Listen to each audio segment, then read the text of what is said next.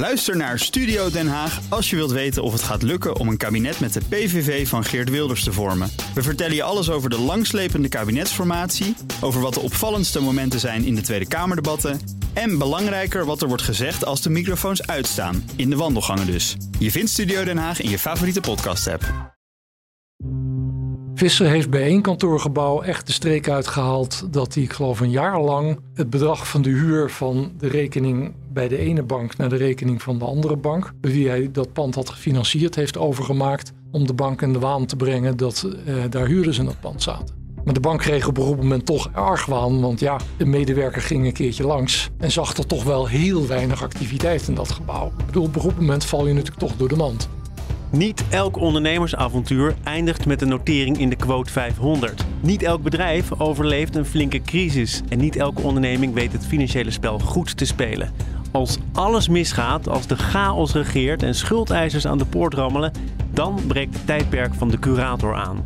In deze serie praten mijn collega Elisa Hermanides en ik, Thomas van Zel, over onvergetelijke faillissementen met de puinruimers van het bedrijfsleven. Dit is Onder Curatoren. En om het faillissement van vandaag beter te begrijpen, gaan we terug in de tijd naar het moment dat de kredietcrisis uitbrak. 2008 is dat. Elisa, wat deed jij toen? Ja, ik werkte toen uh, bij het FD. Tenminste, daar had ik een bijbaantje. En ik herinner me echt hoe die kredietcrisis kwam overwaaien uit de Verenigde Staten. En dat ook Nederlandse banken daar keiharde klappen van krijgen, kregen. Uh, denk maar aan Fortis, wat natuurlijk omviel.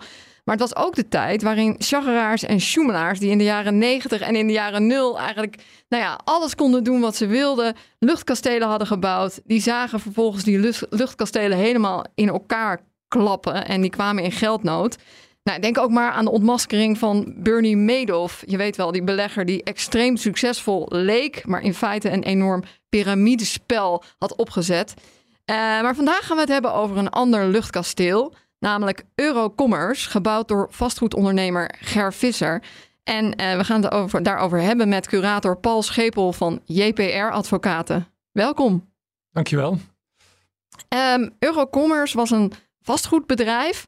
Hoe mooi leek dat bedrijf in de jaren nul? Het bedrijf is uh, heel lang heel succesvol geweest. Heeft uh, heel veel kantoorgebouwen ontwikkeld. Visser ging er prat op dat hij meer dan 750 kantoorgebouwen met succes had uh, ontwikkeld. En ja, in die jaren groeiden de bomen tot in de hemel. Dus als je in de vastgoedsector opereerde, dan wilde je Ger Visser ook wel kennen? Nou, dat genoegen was gemengd bij een aantal mensen. Uh, hij was echt een keiharde zakenman en je moest echt wel op je vingers uh, letten. Maar ja, zeker bij de grote kantoren kon je gewoon niet om hem heen. Hij was een van de grootste, zo niet de grootste kantoorontwikkelaar uh, in Nederland in die en, tijd. En na het uitbreken van de kredietcrisis in 2008 ging het steeds slechter met Eurocommerce. Uh, tot het op 18 mei 2012 een collega van jou een belletje kreeg, omdat het niet meer te redden was. Hoe ging dat precies? De rechtbank belde met de vraag: staan jullie vrij om bewindvoerder in de surseance van Eurocommerce te komen? Want blijkbaar had de advocaat van Eurocommerce bij de rechtbank al aangekondigd dat er maandagochtend een verzoek tot uh, verlenen van surseance van betaling uh, zou binnenkomen. En wat dachten jullie toen? We hadden er al wekenlang naar uit zitten kijken. Echt waar? Ja. Hoe kwam dat? Nou, uh, het gonste natuurlijk al langer van de geruchten. Het gonste al maandenlang van de geruchten dat Eurocommerce uh, surseance zou vragen. In april was er een kort geding geweest van uh, JDS Vastgoed van Jetse Steensma. die had beslag gelegd op uh, zeker de helft van de panden van Eurocommerce. Eurocommerce probeerde van dat beslag af te komen. En dat lukte dus niet. Je dan ook wat beter voorbereiden? Want we hebben nu twee curatoren gesproken. Uh, eentje over het Slotervaart en eentje over Office Center. En die gaven toch allebei aan. Ja, nou, dan, dan sta je daar en dan begint het eigenlijk pas. Terwijl jij nu zegt, nou, dat het met het bedrijf niet de goede kant op ging. Dat was duidelijk. We zaten er eigenlijk op te wachten. We keken er naar uit. Betekent ook dat je iets beter beslagen ten ijs kunt komen? Nee. Oh. Uh, je weet je weet intern van het bedrijf niks. Uh, en je weet met alle respect voor de media dat die niet altijd helemaal een betrouwbaar beeld schetsen. Is dat hier gebeurd dan? Nou ja, we wisten. De geruchten waren dat Eurocommerce in slecht weer verkeerde. Nou, dat is eigen aan alle ondernemingen die failliet gaan. Dus daar valt niks aan voor te bereiden. Nee, je kunt er in feite niks aan voorbereiden. En er heeft wat, uh, eigenlijk behoorlijk nog wel wat tijd gezeten tussen de surseance en het uiteindelijk faillissement. Want soms is dat echt een week later, uh, hè, dat faillissement dat dat volgt op de surseance, op de uitstel van betaling. Maar nu heeft dat wel even geduurd. Hoe lang duurde dat? En waarom? 21 mei is de surseance verleend. Ehm, we hebben het zo lang mogelijk aangezien om te kijken of we het nog in het kader van een surseance konden, konden redden. Maar half juli, begin juli, denk ik, werd echt wel duidelijk dat uh, het wat liquiditeit betreft gewoon niet te houden was. Want was, wat was er toen aan de hand in die vastgoedhandel? Wat ging er mis bij Eurocommerce? Uh, eh, 47% van het verhuurbare vloeroppervlakte van de kantoorgebouwen van Eurocommerce stond leeg. Bijna de helft. was dat 17, maar bij Eurocommerce was dat dus uh, veel meer. Ja, en dan kost zo'n zo leeg gebouw aan stenen kost gewoon een bak geld. Je moet het toch stoken, je moet het onderhouden, je moet er toch een beetje op passen. En dat geld gaat gewoon met bakken de deur uit. Uh, maar waarom werd dat bedrijf veel harder geraakt dan al die andere bedrijven die het ook niet makkelijk hadden, maar dan toch in de context misschien betere overlevingskansen hadden? En dat, dat leegstandspercentage ligt er niet om. Dat leegstandspercentage ligt er niet om. Uh, de leegstand aan kantoorruimte nam alleen maar toe. Bedrijven eh, bezuinigd op grote schaal, de overheid bezuinigt op grote schaal. Die bracht ook tienduizenden vierkante meters aan kantoorgebouwen leeg op de markt. En Visser kon gewoon geen huurders meer vinden. En al helemaal niet met de manier waarop hij zaken deed. Maar hij speelde een bepaald spel. Hè? Dus in die uh, jaren nul, voorafgaand aan de kredietcrisis, uh, nou, was hij, boerde hij goed, zou je kunnen zeggen. Maar dat ging dus allemaal mis toen het financieel economisch minder ging. Klopt. Nou ja, zijn hele verdienmodel zakte gewoon in elkaar. Hè? Want zijn verdienmodel was erop gebaseerd. Ik kon ontwikkelen een nieuw kantoorgebouw. Ik zoek daar huurders voor. En op het moment dat ik het vol met huurders heb, ja, dan staan de beleggers in de rij om het te kopen. Nou, die huurders stonden niet meer in de rij. Uh, plus dat uh, Visser een steeds slechtere naam in de markt kreeg. Namelijk dat de huurders uit kantoorgebouwen die hij een paar jaar geleden had ontwikkeld wegtrok. En weer in zijn nieuwe gebouw zette. Ja, op een goed moment houdt dat piramidespel. Is dat, is dat wel legaal? Want ja, we horen hier nu toch niet helemaal toevallig Bernie Madoff in jouw introductie voorbij komen. Ger Visser verdient misschien een hele andere uh, connotatie hoor. Maar is hij dan toch ook wel een boef? Het, deze methode is niet illegaal. Maar daarmee maak je je natuurlijk niet geliefd bij beleggers. als je een keer een kantoorgebouw met huurders verkocht hebt aan een belegger en je trekt halverwege de huurperiode, trek je de huurders er al uit. Dan kijk je wel uit voordat je nog een keer zo'n gebouw koopt van meneer Visser. En wat voor man was het? Of eh, misschien moet ik eerst vragen van, hè, dat, uh, die surseance uh, kwam bij jullie terecht. En in eerste instantie is het dan het idee bij een uitstel van betaling dat je gaat samenwerken met de baas van een bedrijf. Hoe verdiep die samenwerking? Kortste samenvatting is niet. Oh. Visser drukte vanaf dag één zijn snor. Um, Waar was hij dan? Uh, op de allereerste dag zat hij nog op zijn luxejacht in Zuid-Frankrijk. En liet hij het aan de bedrijfsjurist over om ons te ontvangen en een beetje wegwijs te maken. Um, op de, de, dinsdag was hij er wel. Maar daarna heb ik hem eigenlijk nauwelijks meer gezien.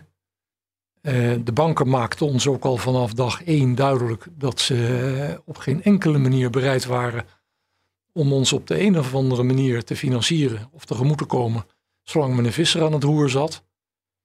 En 7 juni uh, lag er van ons dus al een brief bij de rechtbank, trek die surseance maar in, want uh, het kan niet meer.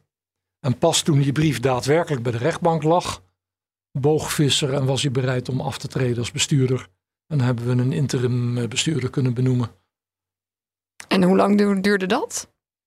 Uh, Koen van der Bijl heeft tot eind 2012 uh, daar als interim bestuurder gezeten. Gewoon om de boel draaien. Maar het had dus ook niet heel veel positieve effecten gehad als uh, Visser zich wel heel actief met jou had bemoeid.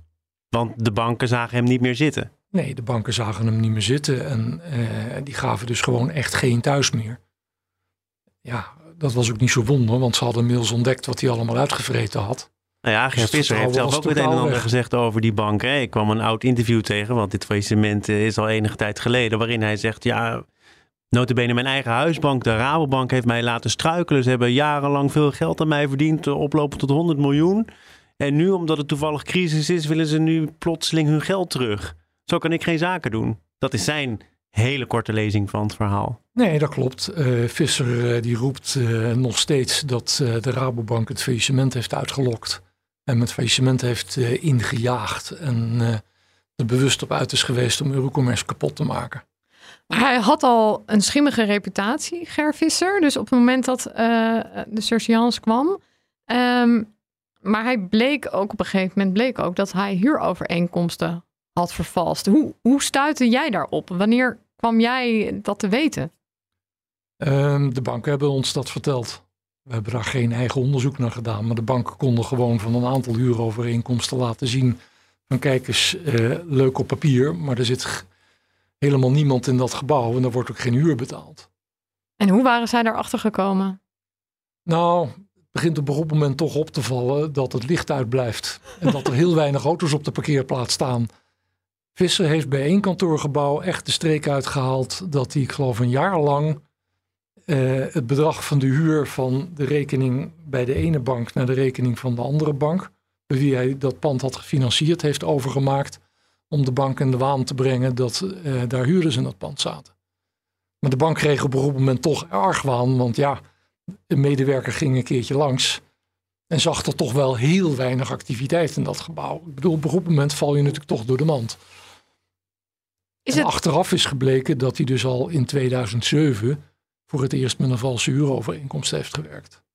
En is hij daar, eh, ja, ik weet niet of je daar een idee van hebt, maar is hij daar ingerold uit een soort nood geboren en, en toen maar doorgegaan? Of kan jij in het hoofd van Ger Visser kijken? Is eigenlijk de vraag. Nee, gelukkig niet. En dat wou ik ook graag zo houden. Um, nee, geen idee. In 2007 had ik de indruk dat het nog best redelijk liep. Uh, ik denk dat weinig mensen in 2007 konden voorspellen dat Lehman een jaar later zou omvallen. Maar blijkbaar had hij toch moeite om snel genoeg dat gebouw te vullen met huurders. En blijkbaar zag hij toch aanleiding om uh, met een valse huurovereenkomst het tritsje aan huurovereenkomsten voor dat gebouw compleet te maken. Maar, Want nog even voor de duidelijkheid, hè, met zo'n huurovereenkomst is zo'n pand ook meteen meer waard en kan je het ook voor meer verkopen, toch? Dat, dat zit heel veel meer. Ja, maar hoeveel meer? Nou, factor 2 of 3. De waarde van een pand wordt echt vrijwel volledig bepaald door de huurstroom die erin zit. Wanneer kreeg jij het overigens goed zicht op hoe dat cijfermatig allemaal in elkaar zat? Want uh, het was nogal een klus. Er kwamen heel veel cijfers, uh, neem ik aan, uh, voorbij. moet je dan met een accountant aan de gang? Moet je kijken wat klopt er wel, wat klopt er niet? Wat is legaal, wat is illegaal? Hoe krijg je daar zicht op? taai door blijven werken. Um, we hebben die vrijdag dat de rechtbank belde, hebben wij de rechtbank meteen gevraagd. Dit lijkt ons zo'n complex faillissement. Wij willen graag een accountant als curator erbij hebben. En dat heeft de rechtbank gedaan. En daar ben ik de rechtbank nog steeds heel dankbaar voor. Ik heb nog steeds een registeraccountant als mede-curator. Ja, die klapt zijn laptop open en die heeft met een paar muisklikken heeft hij alles wat je weten wil uit de administratie. En uh, ja, die weet daar gewoon veel sneller zijn weg in dan dat wij dat weten. En wat zag hij? Een hele rudimentaire administratie. En daar werden dus wel braaf alle bankenschriftjes ingeladen. Alle factuurtjes in en uit, uh, die werden erin geklopt. Maar uh, alle verdere rekensommetjes die je moet maken om een jaarrekening te maken, die kon je dus niet uit de administratie halen. Ja, ja, het ligt misschien aan mij, maar ik wilde gewoon graag naar de paarden. ja, toch? Ger ja. Visser, paardenman, puur zang. En dat zeg ik met een reden, hè? want uh, hij had een enorme prominente stal tot aan de Olympische Spelen aan toe. Uh, bekend paard, Londen, toch goed voor twee keer zilver. Dames en heren, hebben we allemaal voor gejuicht. Um, daar zit ook nog een heel verhaal aan vast. Uh, want hij heeft die paardenstal volgens mij voor een appel en een ei of voor nog minder overgedragen aan zijn zoon ook volgens mij op het moment dat we zeker wisten dat die Londen, dat paard, nog net eventjes voor Nederland, voor de natie, dat succes kon boeken. Hoe zit dat nou precies in elkaar? Klopt. 1 december heeft hij uh, de stal aan zijn zoon verkocht, op papier voor 7 miljoen. Dat mocht zo'n lief in zeven jaarlijkse termijnen betalen. Maar tegelijkertijd zou Eurocommerce ook precies in, in zeven jaar 1 miljoen per jaar aan sponsoring betalen. Dus per saldo kreeg de zoon de stal gewoon voor niks. Um, 15 november was Visser bij de Rabobank op het matje geroepen. Omdat ze ontdekt hadden dat hij een aannemingsovereenkomst en een afbouwgarantie had vervalst. En ja, toen kon hij gewoon op zijn vingers natellen dat het niet meer de vraag was of Eurocommerce failliet ging, maar wanneer. En dat is uiteindelijk ook in de strafzaak als bewijs gehanteerd. Visser wist en in de procedure over de Pauliana die we erover gevoerd hebben. Oh, oh, oh ja, maar dan komen we bij, ja, ja, ja, dan komen we bij Paulianeus handelen. Toch nog even de uitleg. Wat, wat is dat? Dat is een transactie waarbij je schuldeisers benadeelt. Ehm, eh, als je spullen voor een te laag bedrag verkoopt, of uh, spullen verkoopt uh, waarbij een tegenvordering wordt verrekend, zodat de schuldeisers per saldo, nou in dit geval uh, de aandelen in de stal, kwijt zijn en er niks voor terugkomt. Dus het is eigenlijk een soort, het lijkt een beetje op handel met voorkennis, want je weet eigenlijk al van deze onderneming gaat het niet meer redden. En met het oog op dat, op dat verloop van de toekomst, geef ik alvast dit aan mijn vrouw of verkoop ik dit alvast aan mijn zoon, D dat idee. Ja, is in beide gevallen gebeurd, toch? En zijn vrouw en zijn zoon, of niet? Uh, nou, um, nee, zijn dochter. Zijn vrouw heeft het met een paar auto's moeten doen. Dat hebben we ook teruggedraaid. Uh, dochterlief kreeg uh, een hotel-restaurant in Gorsel. Dat kreeg ze voor 1 euro. dat hebben we ook weten terug te draaien. Um, nou, er waren nog wel een paar dingen die we met behulp van de Pauliana teruggedraaid hebben. Maar essentieel onderdeel van de Pauliana is inderdaad dat je weet of in elk geval op je klompen moet aanvoelen dat er een faillissement aan zit te komen. Want anders. En je, spreekt hier, je spreekt hier in meervoud, hè? dus het is meerdere keren gebeurd. Komt het ook veel vaker voor? Of is dat ook een van de zaken die ervoor zorgen dat dit zo'n bijzonder faillissement is? Pauliana komt vaker voor. Ik durf het niet de getallen te zeggen, maar ehm, iedere curator die loopt echt wel eens een keer in een faillissement tegen een Pauliana aan. Eh, plat gezegd, een kat in het nauw maakt rare sprongen. En failliet bij, bij, bij, een renpaard is het niet helemaal zo gek om een sprong te maken met enig succes. Maar dan toch wel graag een paardensprong. Heeft u die paarden ooit nog gezien? Of, uh... Nee, alleen op afstand. En um, er is ook nog iets bijzonders aan dit faillissement. En dat is uh, een, een silo-constructie uh, die u heeft opgetuigd. Um, omdat ja, er moest iets gebeuren met die panden natuurlijk. Kunt u dat toelichten? Ja.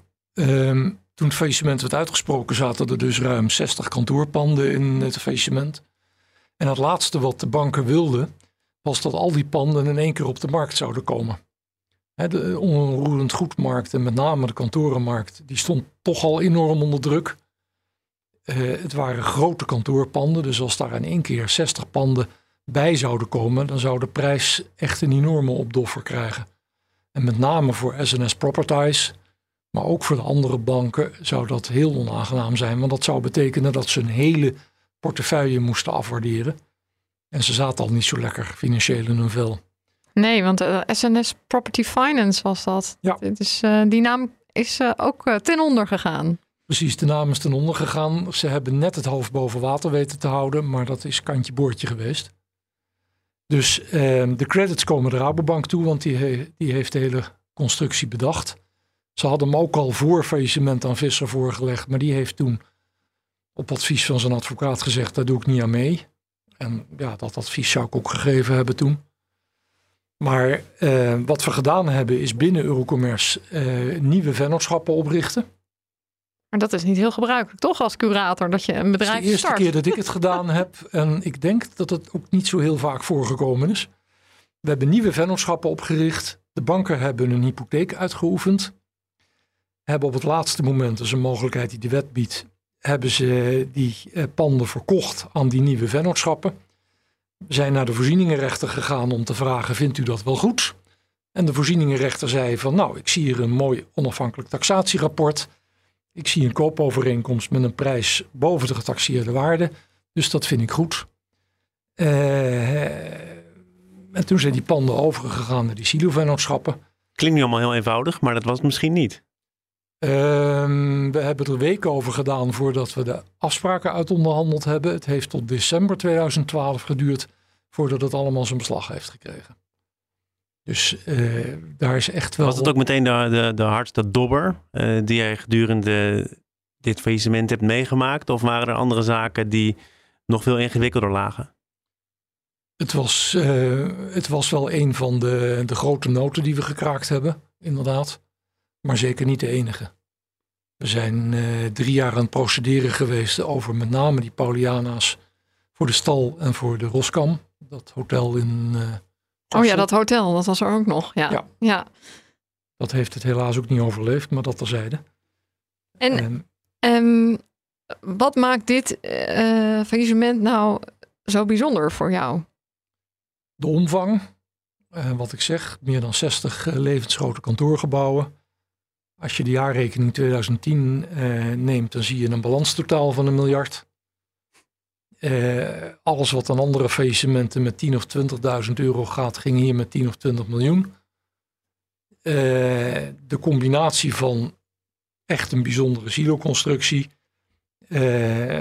van vijf Pauliana's met een serieuze omvang. De Pauliana van de Stal is bij de rechtbank afge... noem je dat? Heeft het tot nu toe niet verder gebracht dan de rechtbank, maar over de Roskam ja, ik, ik kom die stal namelijk nog steeds tegen in, in redelijk recente berichtgeving. Is het al helemaal afgehandeld of niet? GV Gorstel BV bestaat nog, maar uh, er staan geen paarden meer in die stal, tenminste. En hoe is het afgelopen met de familie Visser? Want die hebben volgens mij uh, nog wat straf gehad. De familie Visser heeft wat strafrechtelijke problemen. Uh, in de eerste strafzaak is vader veroordeeld tot vier jaar en drie maanden. Eind vorig jaar door het Hof in Arnhem, een hoger beroep. Er speelt een tweede strafzaak. Daarvan heeft hij van de rechtbank Den Bosch drie jaar gekregen. En daarvan is nu net uh, begin maart de, de regiezitting een hoger beroep geweest. Er is een derde strafzaak waarin hij door de rechtbank is vrijgesproken, maar daarvan is hoger beroep ingesteld bij het Hof. Hij kwam op de proppen met notulen van een vergadering van aandeelhouders, waar ik zo mijn twijfels over had. Um, dus ja, hij heeft toch nog een paar dingen moet jij dan ook nog komen opdagen in die zaken of niet? In de eerste strafzaak zijn uh, alle drie de curatoren als getuigen gehoord door de rechtercommissaris, ja. De nou, tweede strafzaak zijn we gelukkig buiten gebleven. En uh, is het nu helemaal klaar?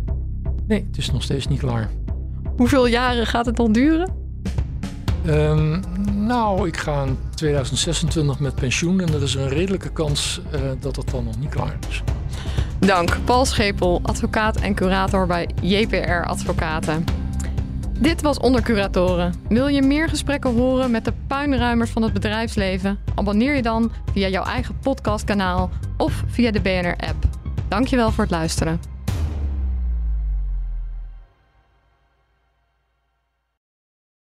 Ook Hugo Reitsma vind je in de BNR-app. Superhandig die BNR-app. Je kunt alle programma's live luisteren, breaking nieuwsmeldingen. Je blijft op de hoogte van het laatste zakelijke nieuws. En je vindt er alle BNR-podcasts, waaronder natuurlijk de belangrijkste, Boeken zijn in de wijk. Download nu de gratis BNR-app en blijf scherp.